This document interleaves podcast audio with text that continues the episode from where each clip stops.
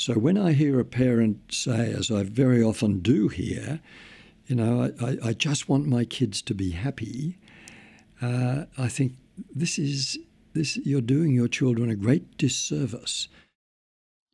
My name's Andrew Leigh, and welcome to The Good Life, a podcast about living a happy, healthy, and ethical life. Although I'm a politician and an economist, this isn't a podcast about politics or economics. It's about living a good life, which is an idea that goes back to the Greek philosopher Aristotle. What Aristotle meant by a good life was the life that one would like to live a life with pleasure, meaning, and richness of spirit. The life that most of us were trying to live until everything else got in the way.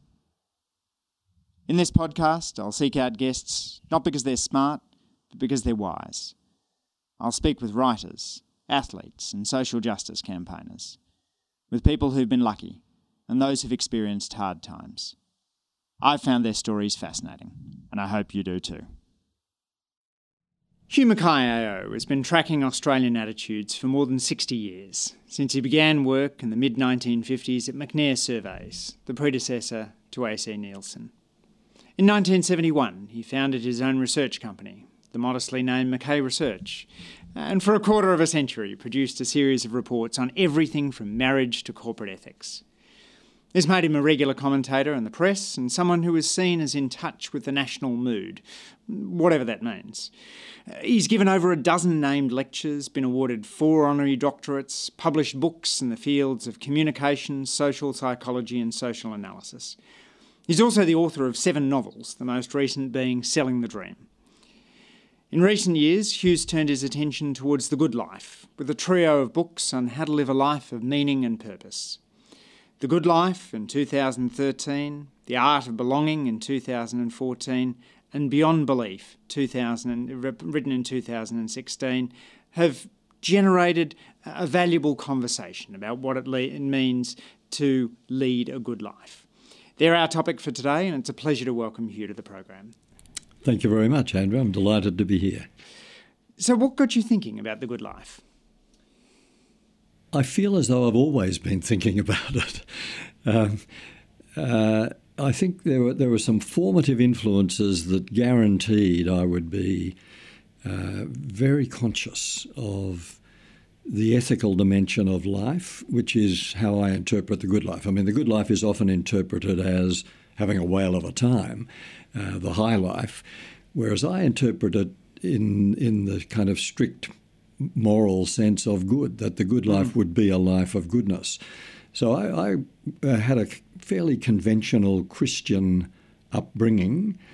I turned away from the conventionality of it in my 20s, but certainly that was very formative through childhood and adolescence into early adulthood.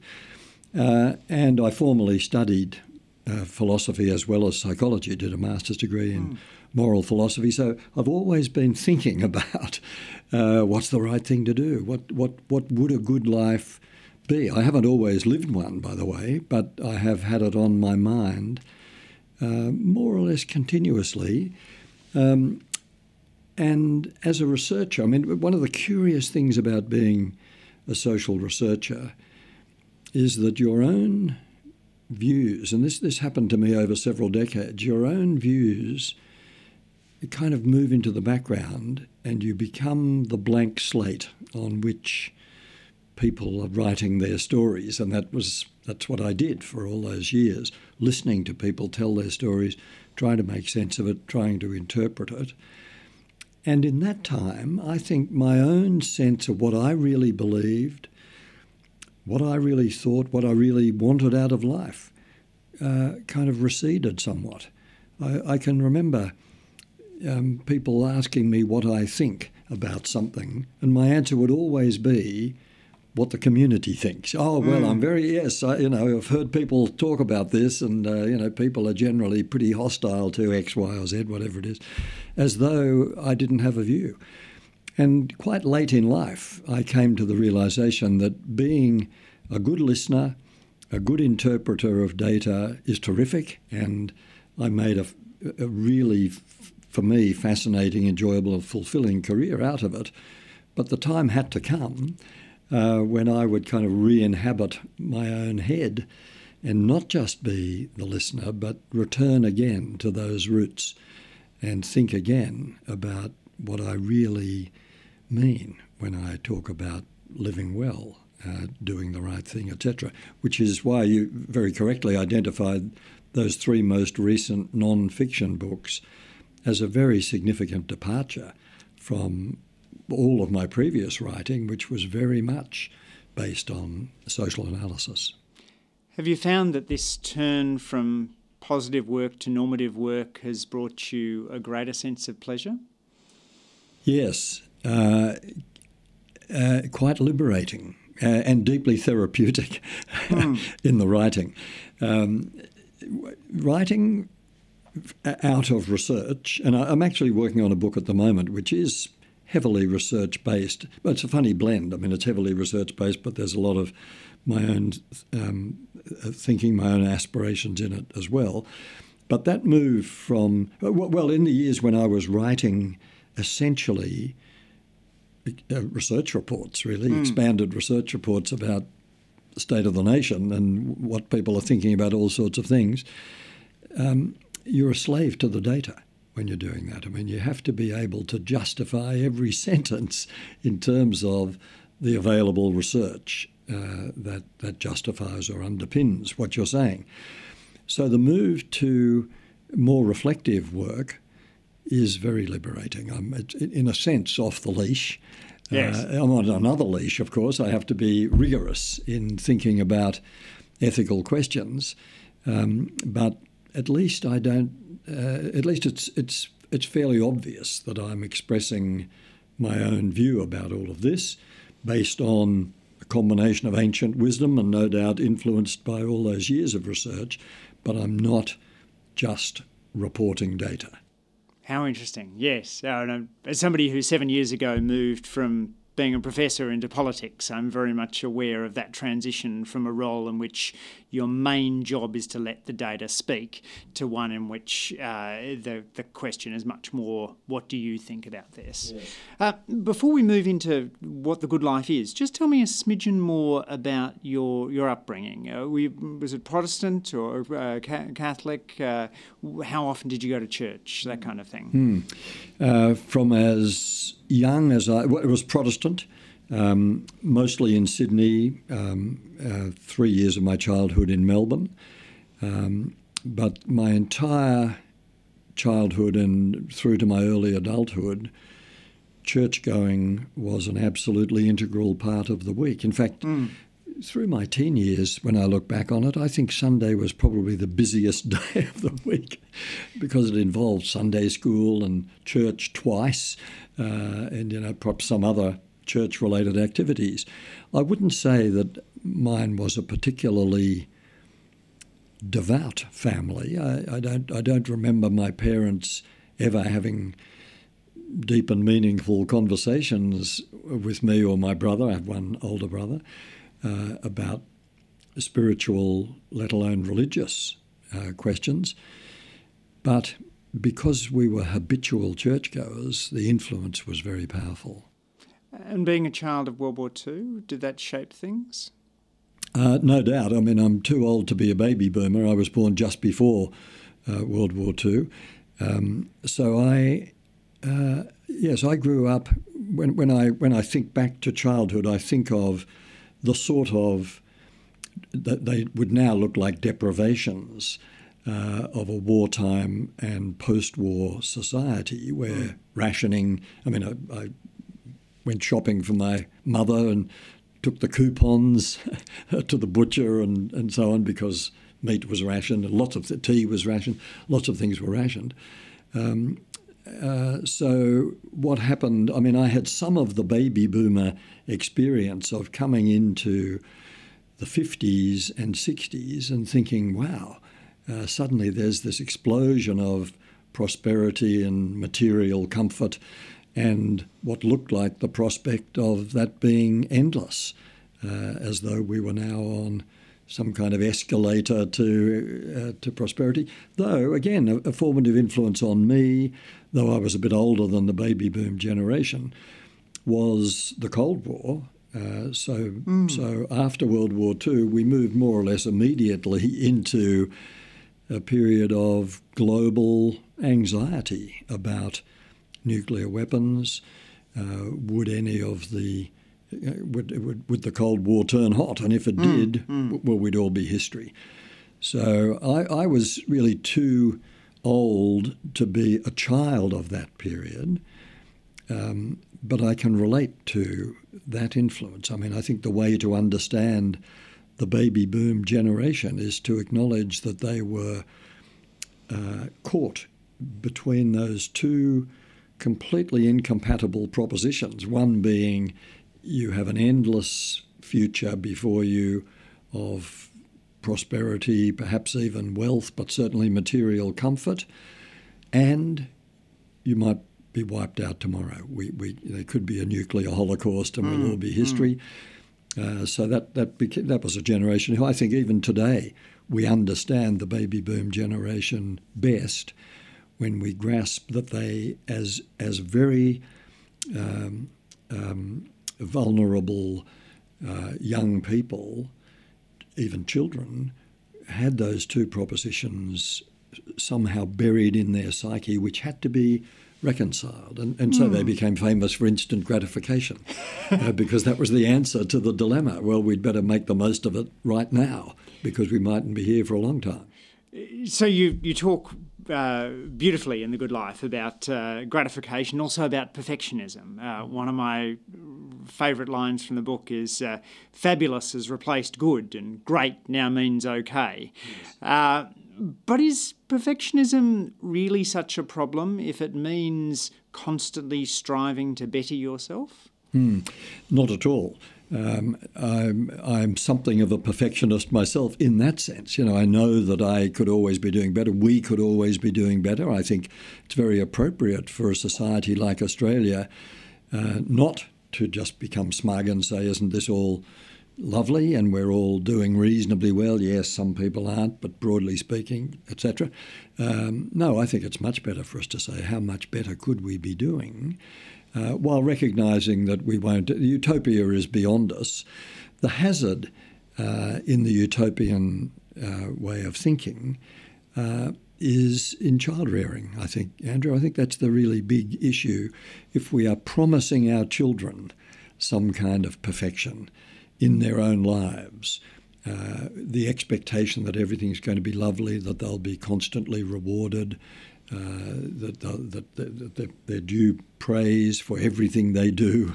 Uh, that kind of perversion, really, of, of the utopian uh, way of thinking that I think can be very damaging. Uh, as though we are entitled to the best of everything. But I agree with you absolutely. Um, on another level, it's very appropriate for us to be saying, well, we won't ever achieve utopia, but boy, we could be doing a lot better than this.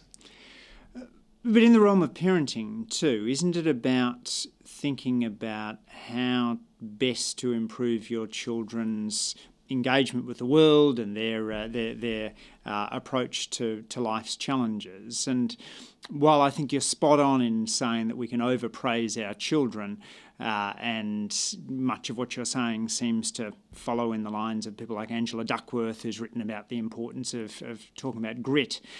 I still worry that you, when you talk about good enough parenting, that that somehow says that it's it's okay if you just turn on the TV and uh, and go off and do your own thing.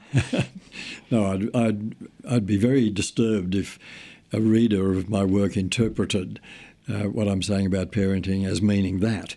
Um, my main concern about parenting um, in the current um, period, contemporary Australia, contemporary Western society, uh, is that we are promising our children that life will be easier and more immediately rewarding than it actually will be. Um, so, good enough parenting, which is not my phrase, I've borrowed it, of course, um, uh, it says to me, look, we, we won't achieve perfect. We will we will damage our kids. uh, because our parents damaged us. That, that's all true. The Philip Larkin poem about Right. this is absolutely true. uh, we don't do it deliberately, of course, and we should be doing the best we possibly can. But when I go into a bookshop and see an entire shelf of books about parenting and recall that certainly two generations ago, the word parenting, I think, was not even in our vocabulary. Uh, I think we might have gone overboard with the idea that this is something you you have to get right. That that you know to to to uh, upset your child uh, is to damage them for life. Now that that seems to me absurd, um, and I think part of part of what we're talking, or part of what I'm thinking when we're talking about this, is the overemphasis among contemporary parents on the happiness of children. So when I hear a parent say, as I very often do hear, you know, I, I, I just want my kids to be happy, uh, I think this is this you're doing your children a great disservice if you're think dep- depending what you what you mean by happiness, of course. But if you're thinking that you want your children to be in a positive emotional state all the time, then what you're setting them up for is terrible disappointment when they discover some of the nuances of real life and when they discover that disappointment is built in and that sadness is an absolutely authentic uh, and, and very educational uh, emotion for us to experience. Um, but in the current um, in the current climate, uh, a, parent seeing a child crying is rather than putting an arm around the shoulder and saying, "Let's talk about this. I wonder what's upset you. We all cry sometimes, and feeling blue is fine. There doesn't even have to be a reason." Uh, no, what's much more likely to happen is, "Come on, give us a smile," as though we're only interested in smiles. Tears have no place. Well, tears have a place, and it's it, it, the the the legitimacy of tears is precisely equal to the legitimacy of smiles. There's an awful lot to unpack in that. I was thinking I just returned from the United States, uh, seeing my American in-laws, and uh, we went for a canoe trip down the Brandywine River in, uh, in Pennsylvania. Uh, and to me, the best thing about the canoe trip was the moment when one of the canoes uh, overbalanced in the river, and uh, and one, of my youngest child uh, fell in the water for, uh, for for about ten seconds before we fished him out. Because the notion that the canoe can tip over and you can get very wet and uh, and, and you can you can be fine, I think is a is a good child uh, child rearing experience. And indeed, I'm always struggling as to that how to build resilience in in kids. But I do think that, that that struggle and that hard work on how to build resilience is is probably much of the work of modern parenting. And when I look in the cross section at outcomes for kids according to how much engagement their parents have and the extracurricular activities and so on, it seems to me, at least in the cross section, a fairly strong pattern between parental parenting times and children's outcomes. So I wonder whether we maybe shouldn't worry about the number of books on parenting, but but about the quality of them. Well, absolutely. I think there is a shift. Uh, your your canoeing story. Uh, I, I'm imagining that quite vividly. Uh, it was very vivid. and, and it's a wonderful example of this. I think there is actually a shift taking place now. I think we've been through a period of obsessive, narrow focus on the idea of happiness interpreted for, for kids, interpreted in a rather superficial way of we want them all to be smiling and laughing and skipping and singing and uh, you know, full of the joy of life, etc. And of course, who doesn't want their children to be in that state?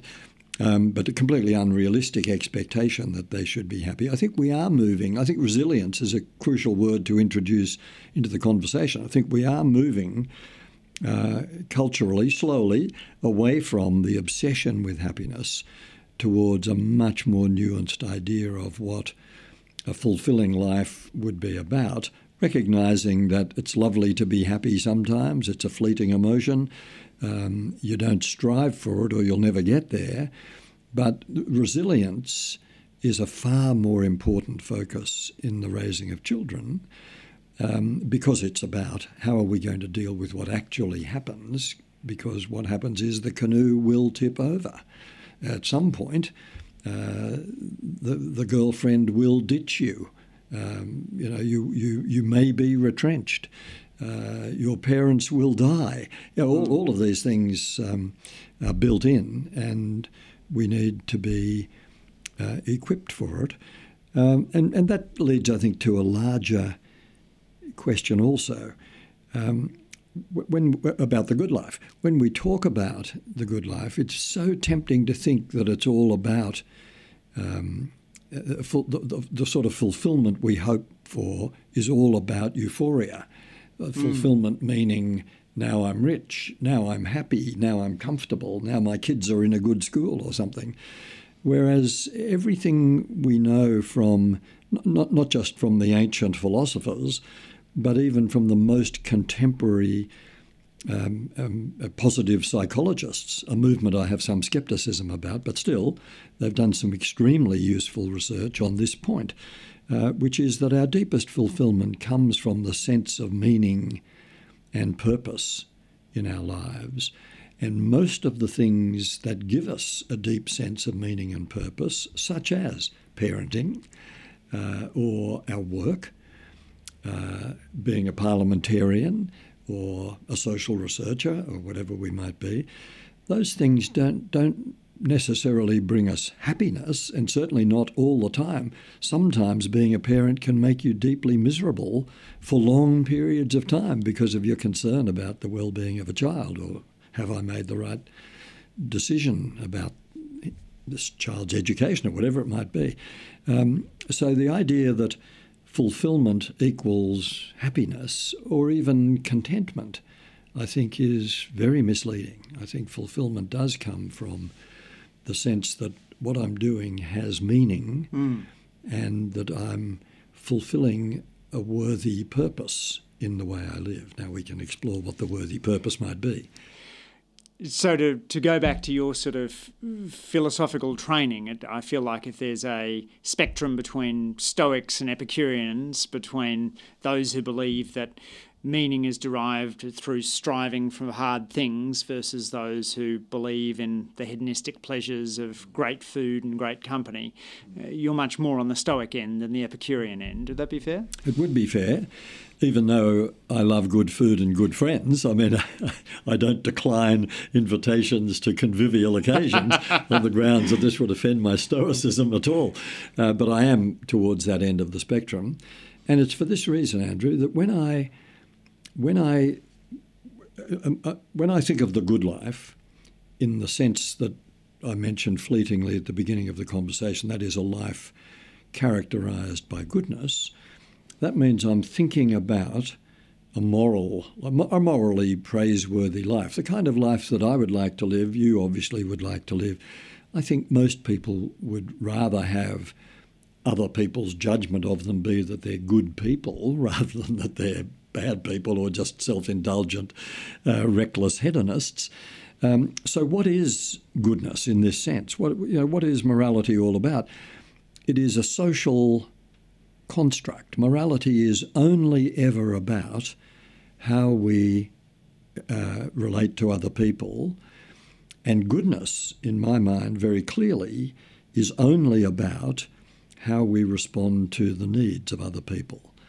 So, the good life for me is a life lived for others. Mm.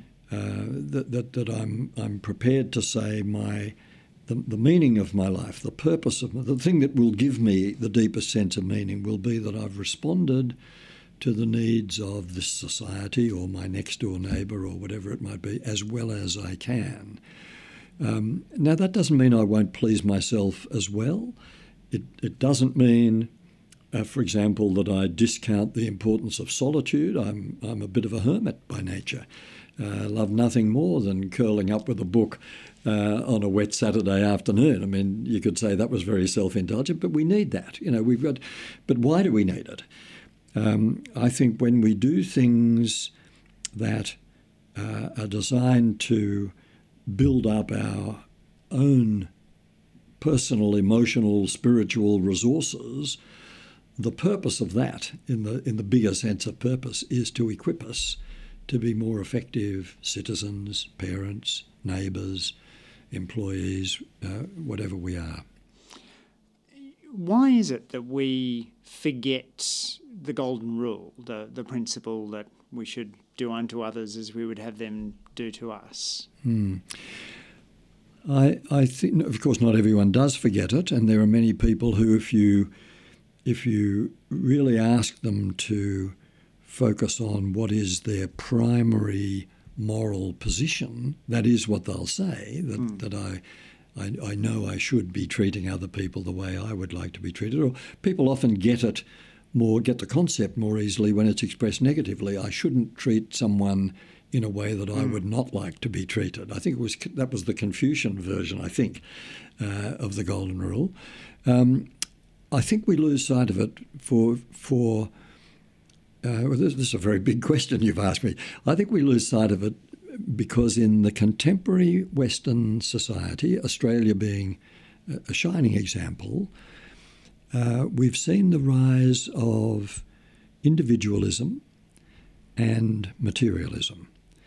And that's a lethal combination for the moral health of a society because materialism, fueled by the consumerist sort of mass marketing industry, really, um, which is, I, I, accept the handmaiden of capitalism, and that's the kind of society we live in. Doesn't mean we have to say it's all wonderful. And in many respects, it's not wonderful, because one of the things that's not wonderful about it is the, the materialist ethic, the consumerist ethic, is all about me.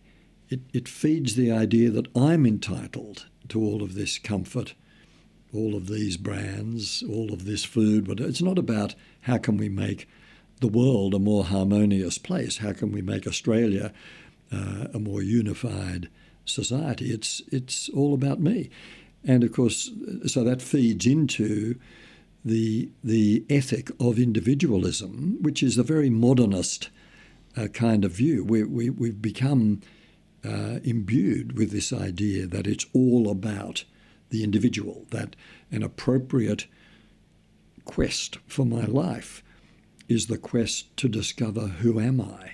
Hmm. Now, all of that emphasis on the individual, and again, I emphasize I understand that we are individuals. We're all unique, all of that is true.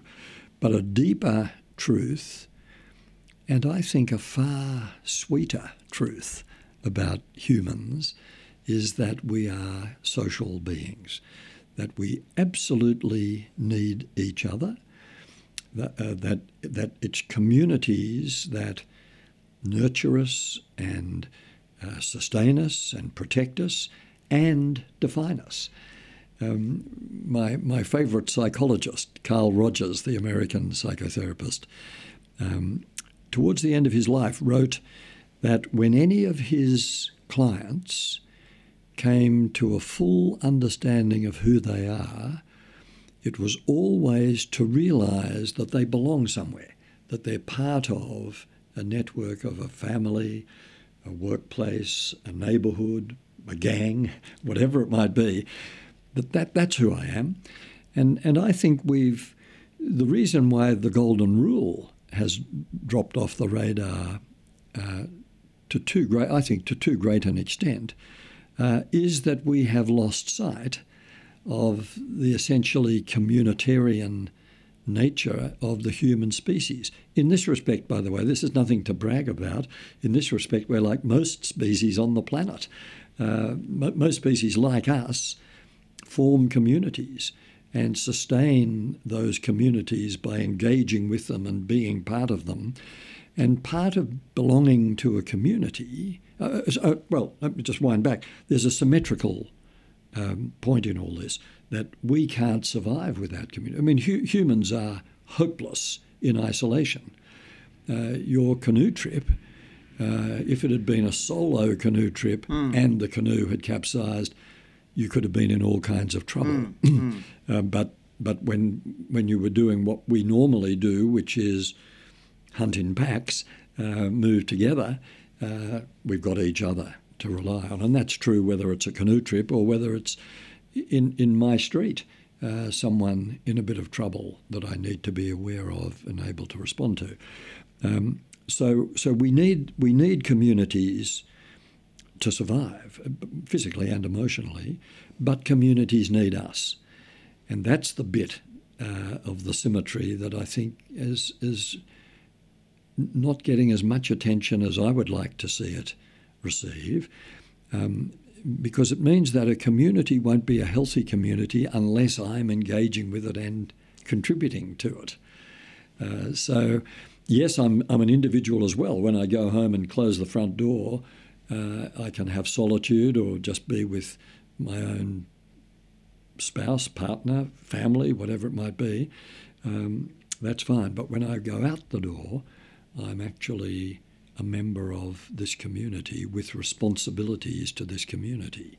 Now, what that means is altruism comes naturally to us. And when you see people behaving selfishly, ignoring the needs of a person in distress, or a neighbour who's unwell and needs you to do their shopping for them or something, that's weird. That's not natural normal human behavior. Natural, normal human behavior is to feel that we are, because we are part of this community, we absolutely have a responsibility to help to nurture and sustain the community, and that's a case by case concept. You can't engage with the community in some mm, conceptual mm. way. It, it means actually relating to people, smiling at people, making yourself available to people who need you and you talk in The Art of Belonging about uh, this fictional community of Southwood and, and how some of those ideas play out in, in this, this imaginary uh, community. In practical terms, what can we do to, to better engage with our own local communities? There's a fairly long list, um, and it starts with very simple things. I mentioned smiling. Um, Canberra, I've recently moved to Canberra Wise choice. From, yes, I know that. Uh, this is the wrong time to ask me because I'm still in love with the place. So I think everything is just wonderful. but one of the things I love about it is the friendliness. Mm. Now, I was warned that I would find the opposite. Oh, Canberra's a very unfriendly place. Now, I walk down the street, and with very few exceptions, people don't just smile, but they say good morning or what a fabulous day or anything. Um, and that, of course, that simple thing of eye contact, smiling, greeting total strangers when you pass them in the common space that you share, uh, that says two things really. It says we are both members of this community, uh, uh, so we're, we, are we are part of the place. Uh, so why would we ignore each other?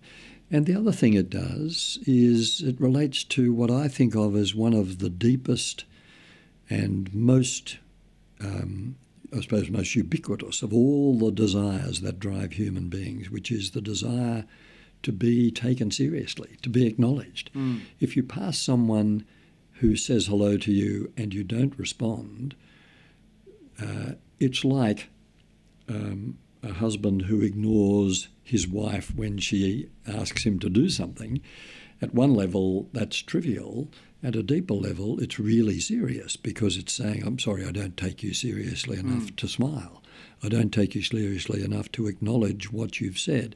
So, just that very simple thing of acknowledging each other is the beginning.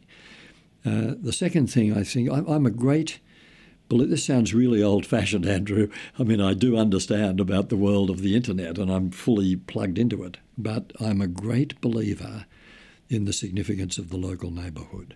And I think we are in danger of thinking that online communities can replace the neighbourhood.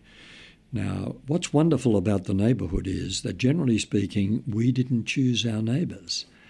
And one of the great moral formations for human beings is learning how to get along with people who are not necessarily like us, not family, not friends, not even work colleagues who are probably like minded. Mm. But in the street, most people just buy a house or an apartment or rent without interviewing all the neighbours to say, gee, I wonder if I could live happily in a place like this. You, you, you move in and then you start that wonderful human process of getting to know the neighbours and figuring out how you can fit into this little little community. I think I think when when people say, and this is this is almost a cliche of urban life in our major metropolitan centres, when people say, I don't know my neighbours, I think that's a tragedy. Uh, and of course, so do they. When, when people, no one ever says, I don't know my neighbours in a spirit of achievement or pride. They don't say, at last, you know, I've achieved this wonderful situation where I don't know my neighbours mm. anymore. They say it wistfully, knowing that it's pretty weird to live next door to someone and not even know their name, you know, perhaps never do anything more than smile, or, or if you're going to and fro by car, maybe not even that. Um, so I think getting to know your immediate neighbours is a crucial part of engaging with the community because one of the things we know, um, you know it as a member of parliament, uh, I know it as a social researcher, but I think we all know it, is that everyone has got trouble. Everyone's story has got shadows in it. Everyone carries some kind of tragedy personally or in the mm, family, mm, or mm. Um, uh, everyone's in need. Uh, and the more we get to know people, the more we'll be able to identify what those needs are and be responsive to them. So, so superficially, smiling, saying good day, etc., getting to know the neighbours. But then I think a, third way of engaging with the community is to actually participate more formally in things, to join, to, to be a person who does go to local community meetings or joins a community choir or goes to um, parent teacher nights at the school or, you know, it, it gets into it mm. in some way, joins book clubs, goes to church if, if, if church is your thing. Being, being part of the organisations which are themselves um, um, serving the local community. Now, I'm, I'm also totally in favour of b- being engaged with global issues and uh, national issues, all of that. But I think we're, we're, we're letting the side down. We're not being true to our nature as social beings if we're not engaged with the local community. One of the strikingly simple things that my wife and I have done for uh, the last 10 years is just to host uh, drinks for our local street uh, in the middle of December. It takes about two hours out of our Saturday to actually do. Uh, it takes about 20 minutes to organise and means that for the rest of the year we're on first name terms with people up and down our street. Yes. Uh, and it's. Um, it's just surprisingly simple to do, uh, but I, when I describe it to other people, I can see them immediately say, "Oh, this must be very complicated. You must need a permit to close down the street." no, no, no. We don't close down the street. We just invite the neighbours over. Yes. we take last year's invitation, we change the date, we put it in their letterboxes, and, and they come over and we have a good time. Yeah. Um, but yes, those those barriers we put up to getting to know the neighbours, yes. are, uh, to me, a real concern.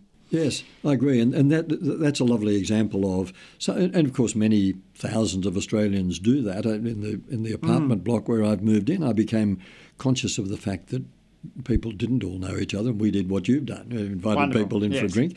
Uh, so now we all know who we are, and we can not just say good day, but we can say good day, Jack, uh, or whoever it is and Andrew Heslop's Neighbour Day has, uh, has yes. popularised this as well. Yes. Um, but one of the other forms of civic engagement that you talk about as having lost is uh, is organised religion, and uh, Beyond Belief is is devoted to that discussion of what uh, what religion gave us. Um, uh, why why do we need religion in Australia? Uh, the latest census again shows that uh, fewer of us believe in a higher power. Uh, isn't that the ultimate matter of, uh, of individual choice, where we should say it's up to people to decide what uh, what deity they believe in or, or not? Yes. Oh, and I absolutely agree with that. I think uh, the, the subtitle of that book, uh, which was called Beyond Belief, the subtitle was uh, How We Find Meaning with or Without Religion. So it wasn't a book urging religion on us, but it was a book urging faith on us, um, because one of the things that I think uh, is now incontrovertibly true and, and understood about humans is that we are at our best when we have faith in something greater than ourselves. Now, that doesn't have to be a deity, uh, it might be faith in uh, a democracy, or it might be faith in the community, or faith in the goodness of the essential goodness of humanity, or some people have faith in the stock market, or I don't know. Um, but for many people, tr- traditionally through history, that's been faith in God, but in God interpreted in constantly changing ways. Now, the contemporary Australian situation, particularly arising from the latest census, is, I think, being widely misinterpreted. Um, the number of people saying no religion has certainly gone up and I think reached 39% in the current. Uh, I think about a third is. is uh, sorry, uh, yes, th- yes, uh, around about 39%, I think, roughly, or 38 39%, saying no religion. Now, that figure cannot possibly be interpreted for at least another four years because it arose from a change in the structure of the census form. So, whereas no religion used to be at the bottom of the list of religious options, uh, after a lot of lobbying, uh, it was put to the top of the list. So now we don't know whether the increase is due to the so-called donkey vote, whether whether it's because now it's the top of the list, or whether there really has been an increase. We won't know until, ideally, the next census should put it back on the bottom, and the one after should put it back on the top, and by then we'd begin to see to what extent that that figure is affected by the. I mean, the argument that that it was it was a distorted figure because it was the, at the bottom means that if you put it at the top, mm. whatever, whatever's now at the bottom will be a distorted figure. so there was a there was an inherent uh, lack of logic in that. Um, but also, of course, uh, the first time I think in our history when there was actually propaganda, actually attempts at advocacy, persuading people to tick the no religion box in the census. So it was an odd thing. Nevertheless, if we accept that it's absolutely true, people are now saying so that's the largest group um, in terms of religious observance in Australia. No religion, out Poles, Catholics, Anglicans, etc. Well, that's true. But if you put all the Christian denominations together, as we do for Muslims or Buddhists or any of the other religious groups that have lots of subgroups, put them all together, um, and it's around about 51 or 52 percent of Australians who are still identifying as Christian, and those saying no religion is significantly smaller than that group. So we are still living in a society in which you can say just a bare majority, but a majority of Australians identify as Christian. And in polling, not the census, but in polling by ANU and um, I think Nielsen, uh, a couple of major polling um, activities over the last few years have shown that about two thirds of Australians say they believe in some higher power, um, God or some higher power.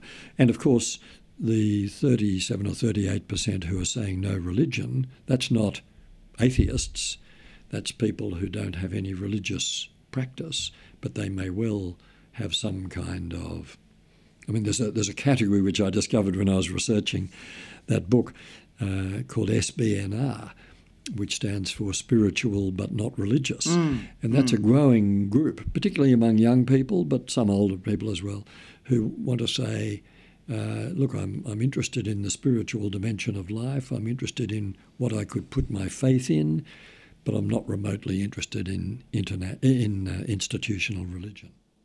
And I know you've uh, I think, like me, spoken at uh, various of these Sunday Assembly kind kinds of movements, uh, and I I loved the uh, the style and way, the way in which they operated. But I am also struck by the fact that uh, people don't tend to use the Sunday Assembly for big events such as weddings or for funerals? Why is it that we turn back to the church at those life changing moments?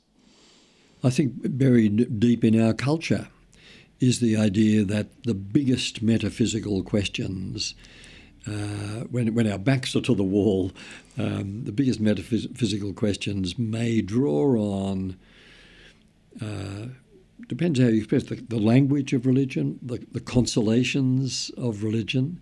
Although you mentioned weddings, it's now the case that the big majority of Australian weddings don't happen in a church. True. Majority of funerals still do, but it's it's shrinking. Um, but I think yes, at moments of crisis, I, I, I heard a Salvation Army officer whose job is to attend um, accidents and uh, calamities of various kinds. Um, and I heard him being interviewed about this, and he said, I always offer to pray with a person who's been affected by this, and I've never been knocked back.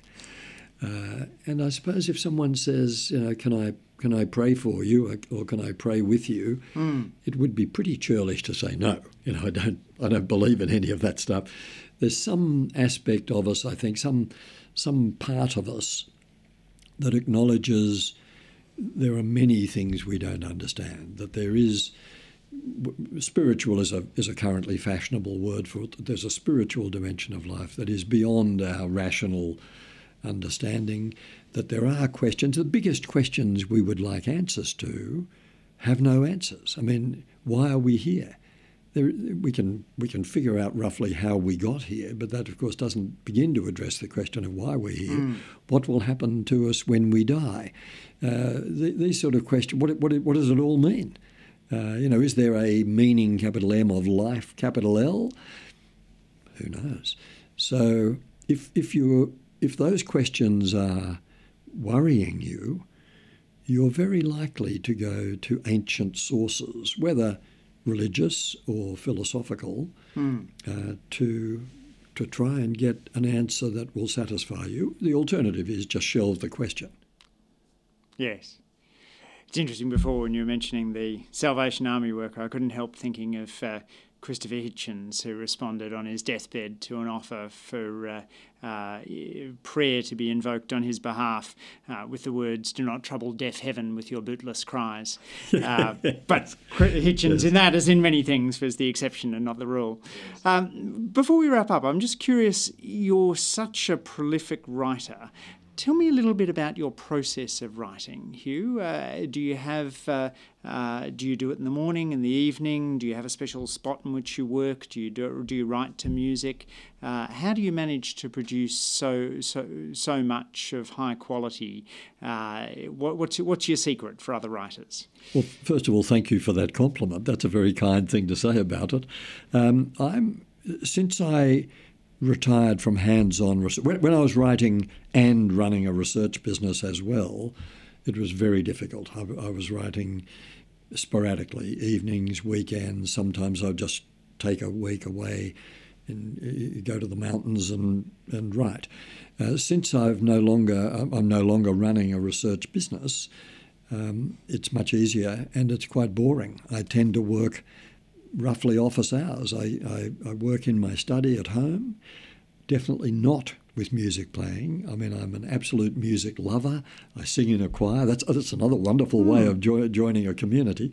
Um, um, but I don't like music just as background uh, because I want to listen to it. So that distracts me, the same as if I was at the radio with people talking, it would distract me. Uh, so I like to work in silence. Um, and I do work um, I'm, I'm very disciplined about it. I, I, and I think there are, there are two reasons for that. One is because I ran a research business for most of my working life, I was constantly writing research reports to very tight deadlines. You know, a project might take four or five weeks. A client is waiting for the results. You can't say, oh, I've got writer's block. You've got to write the stuff mm. uh, and produce it and present it on the deadline. So I, my, my whole working life was deadline driven. And then when I, for about 25 years, I wrote a weekly newspaper column in uh, various publications, most recently Fairfax. Um, and there again, you can't say when the deadline rolls around lunchtime on Thursday, oh, I'm not in the mood or I haven't got anything. Ask someone else. I mean, you produce it. So, yes. so when, when I've got a, and I write, I have contracts for books, so I, there's a deadline for the manuscript. Uh, and I take that very seriously. So when I know that I've got a writing project on, that's that's what I do. That's my work. Mm. Uh, I'm easing back a bit. I mean, I'm not. I'm, that sounds a bit relentless. I'm still capable of taking a week off in the middle of writing a book, but but in a writing week, um, after this interview, I will go back to work and press on with the new book aiming towards a word target for the day or just number of hours in front of the screen? Yes, it's it's more the hours um, because some days, uh, you know, just flows uh, mm. and I might produce 5,000 words in a day, but other times it might take me a week to produce 5,000 words. Um, I'd, I'd, think that it was a pretty poor day's work if it was fewer than a thousand. Yeah. So let me finally uh, wrap up by asking you a series of questions I ask all of my interviewees. So what advice would you give to your teenage self? Uh, first of all, I'd, I would say before I gave the advice, I would remember that teenagers are very unformed creatures and we need to be quite tolerant of them. Their frontal lobes are not fully formed, Andrew. and I was a classic example of that. But I think I would say to my teenage self, don't be so dogmatic. Uh, don't don't be so judgmental, and that came out of the the Protestant religious upbringing. It was too black and white, and I would like to say to the younger Hugh. I mean, it, it, it eventually came to Hugh later, but I would like like to say to the younger Hugh, just be a little more tolerant, a little more understanding, a little more flexible. There's a lot of grey out there, and don't pretend it's black or white. What's something you used to believe but no longer do? I used to believe in an external God being. Uh, I no longer do. I think I would describe myself now, I suppose, as a Christian agnostic. Um, and some of some of my friends from the past who are still friends, but who, is, who still have the same belief in an external divinity, think that I'm an atheist because my concept of God is of a spirit, a, a, spirit, a loving spirit within mm. us and among us. It comes from us rather than to us, and it's among us. And I think of that as the divine aspect of humanity. But I don't think that divine aspect of humanity comes from a divinity. So that's changed. You said before that you were uh, sceptical of the, uh, the, the striving for happiness, but uh, nonetheless, I should ask you, when are you most happy? Uh, it, it's tempting to say when I'm writing. I think I'm most fulfilled when I'm writing, but I think just in a in a self-indulgent way of thinking of you know when when when is it just sheer pleasure? That's reading when I'm when I'm uh, immersed, particularly in a novel, uh, and that's that's an echo of childhood. I mean, I, when I think of my childhood, I think of the, the, the great, the most intense pleasure I had was reading, mm. uh, and I think that's still true. What's the most important thing you do to stay mentally and physically healthy? Uh, the most important thing I do, I think, is singing in a choir. Uh, choral singing, uh, I, I, don't know if you do it. Um, I used to do a little singing, but not any longer. Yeah, well, let me urge you to get back into it, Andrew. Yeah. I mean, the, the, experience of any kind of uh, communal corporate music making is wonderful, but when it's just the voice, it's especially wonderful. That experience of being in a group of 20 or 30 people making a beautiful sound, a far more beautiful sound mm. than I. I haven't got a particularly good voice. Uh, I can't make a beautiful sound. If I were to sing a solo, it'd be embarrassing. But being part of a choir, contributing to a beautiful sound, is a very um, therapeutic, uplifting experience. But of course, it's also, you, you mentioned uh, physically healthy, it's extremely good for breathing, for posture. Uh, I always come out of a rehearsal feeling uplifted by the experience, uh, and that is both mental and and it's of course um, cognitively very good for us. Having to sight mm. read music or even just read music that we partly know is very good for the uh, cognition. Um, apart from that, walking is my main physical mm. activity, and of course, Canberra is it's like walking in heaven in Canberra. I was thinking yesterday. I, uh, went for my first bush run since being back in the country and was out for an hour, said g'day to probably a dozen people along the track and had a lovely conversation with a friend who was running in the same, same direction. So the ability to do your socialising and your exercising at the same time in this city is just uh, unparalleled. Do you have any guilty pleasures? I've heard you ask other people this, and I knew you would ask me this. Uh, um, this sounds really pathetic, but I think the answer is ice cream. Because hmm. I know it's not very good for me, but I love it. Which flavour? uh, boysenberry, as a matter of fact. Hmm. Yes.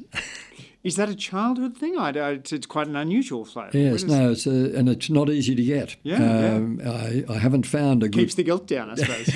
That's right. So I settled for vanilla. Um, and finally, Hugh, which um, personal experience has most shaped your view of living an ethical life? Uh, it's a blend, Andrew. I think it's the it's the experientially it's the combination of uh, being brought up in a in a very explicit Christian tradition and the extended formal study of moral philosophy. I think that that, that blend. So so to identify, I mean, Plato, uh, Hume, Kant, Bertrand Russell, Iris Murdoch. You know, a lot of these um, ancient and modern philosophers in the area of moral philosophy have been very influential. Uh, but I'd have to say, for the author of the Christian tradition, Jesus Christ. Uh, if I were a Buddhist, I'm sure I'd say Buddha, and, and similarly for uh, for other religions. But the but the absolute essence of the teachings of Jesus, as expressed in the parables and the so called Sermon on the Mount. Whether he actually said any of that is another question entirely, but just in terms of the tradition, um, that seems to me to be a really beautiful distillation of what the good life means because it's all about responding to the needs of other people. Well, Hugh Mackay, uh, author of The Good Life, thank you for uh, taking the time today to speak with us on the Good Life podcast. Thank you very much, Andrew. Thanks for listening to this week's episode of The Good Life. If you like this podcast, please let your friends know on your favourite social media app.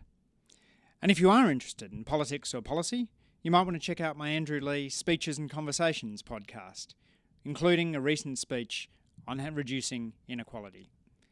Next week, I'll be back with a new guest to discuss living a happier, healthier, and more ethical life.